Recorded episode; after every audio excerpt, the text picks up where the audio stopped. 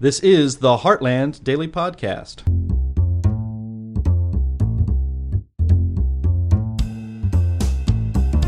The other day, Heartland Institute Vice President Jim Lakely, that's me, was a guest on Tony Katz Today on WIBC in Indianapolis, Indiana.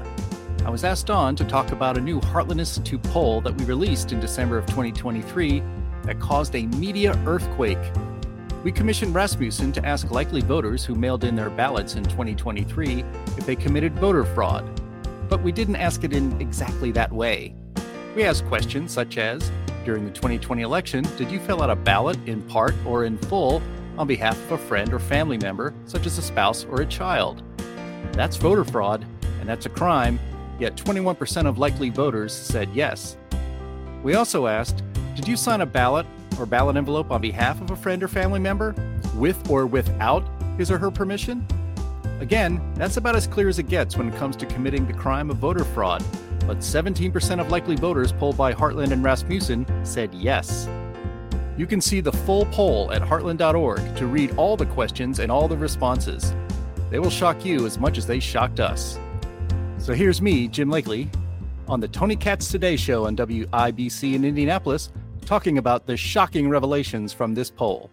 Have a listen.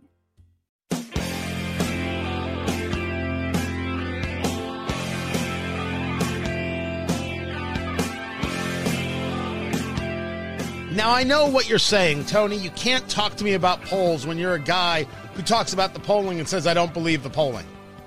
When we take a look at presidential polling and I see Trump ahead by 50, I say, okay, I got all these polls that say he's ahead by 50. I'm willing to accept that that's what the polls say.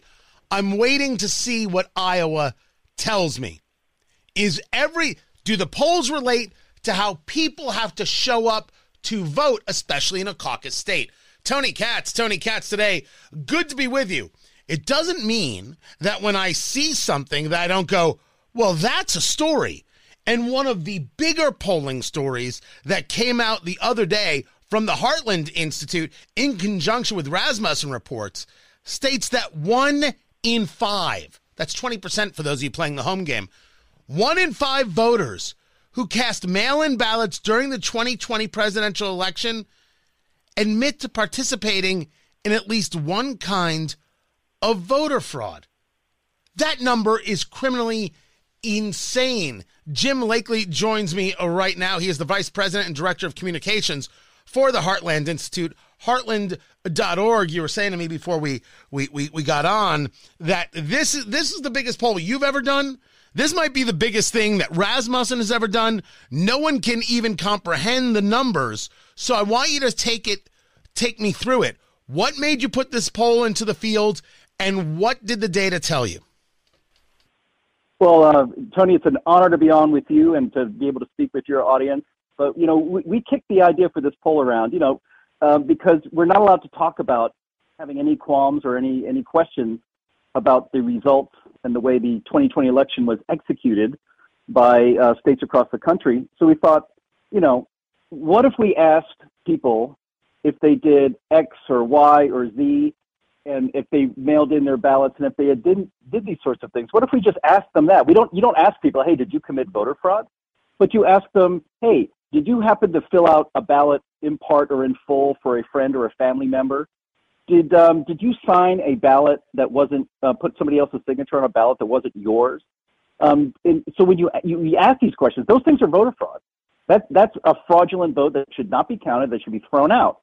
And what we what we found was that if you ran down all of these different types of voter fraud, just just you know described very I guess innocently to people's minds, one in five mail-in voters did one of these illegal things to a ballot.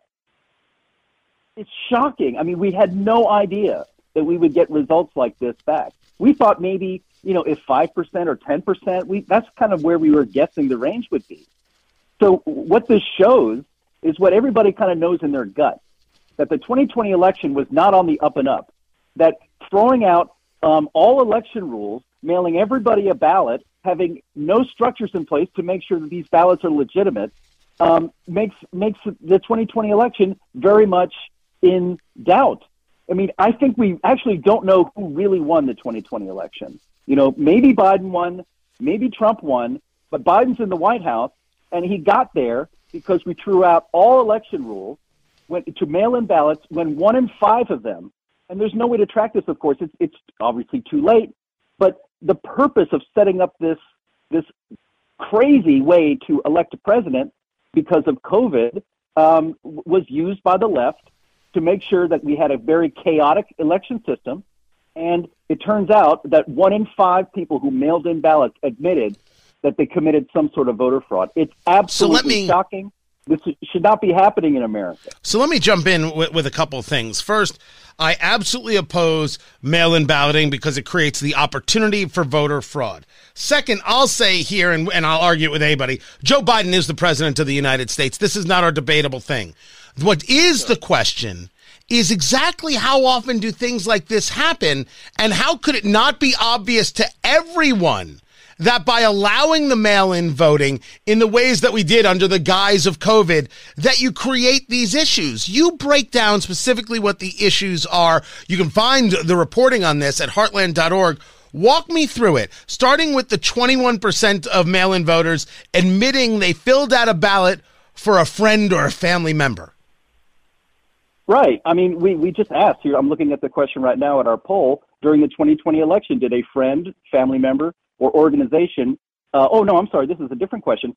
Um, did they offer you or um, or a friend or a family member a reward or to pay you for voting? That, that, that's a question we asked Tony. We thought, no one's going to admit to that.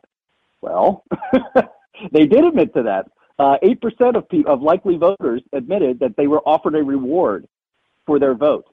Again, this is this is illegal. You, that, that is a federal crime. You cannot do that. Um, you know, we asked if you have any friends or acquaintances who have also reported to you that they committed voter fraud.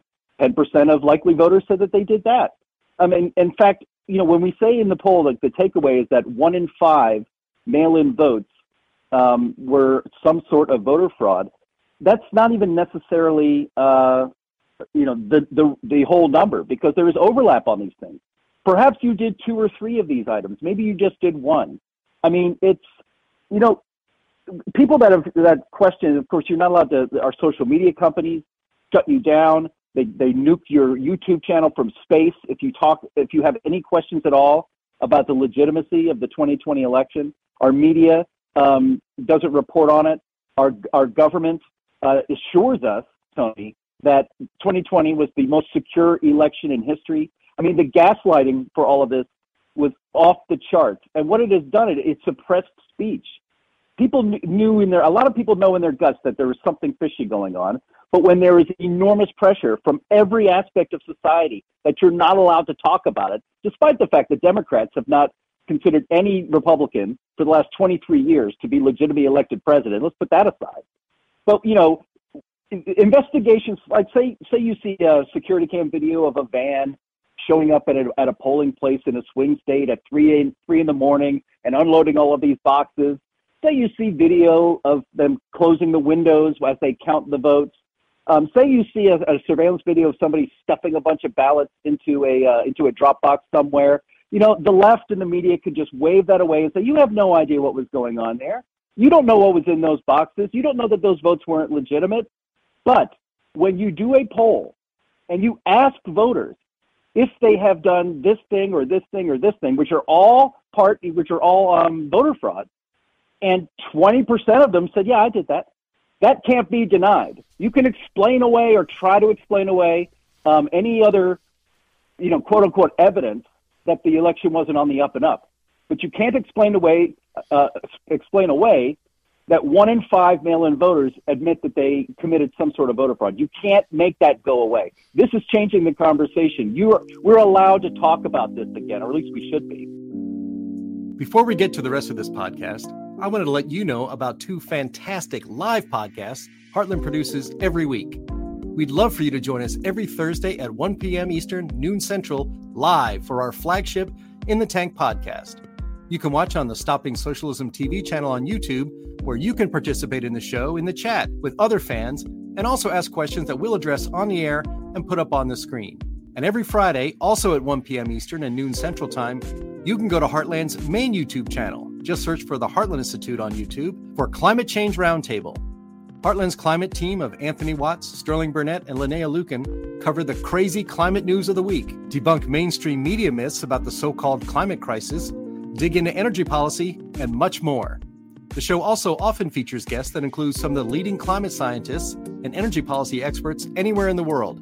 There is no show like it anywhere. So become regular live viewers of both of these programs if you are interested in smart, lively, fun, and interactive conversations. We hope to see you there every Thursday and Friday afternoons at 1 p.m. Eastern and noon Central at the Stopping Socialism TV channel and the Heartland Institute channel on YouTube. Oh, yeah, we're also on Rumble. See you there. Talking to Jim Lakely, Vice President and Director of Communications for the Heartland Institute, heartland.org. The number that jumps out, because the, the part where I, I am in wholehearted agreement is that there are people out there who tell you you can't even bring these things up. I believe you can bring anything up if you've got data to go with it. Here's the one that jumped out at me, Jim. 17% mm-hmm. percent of mail in voters, according to your polling, said they signed a ballot for a friend or family member with or without his or her permission.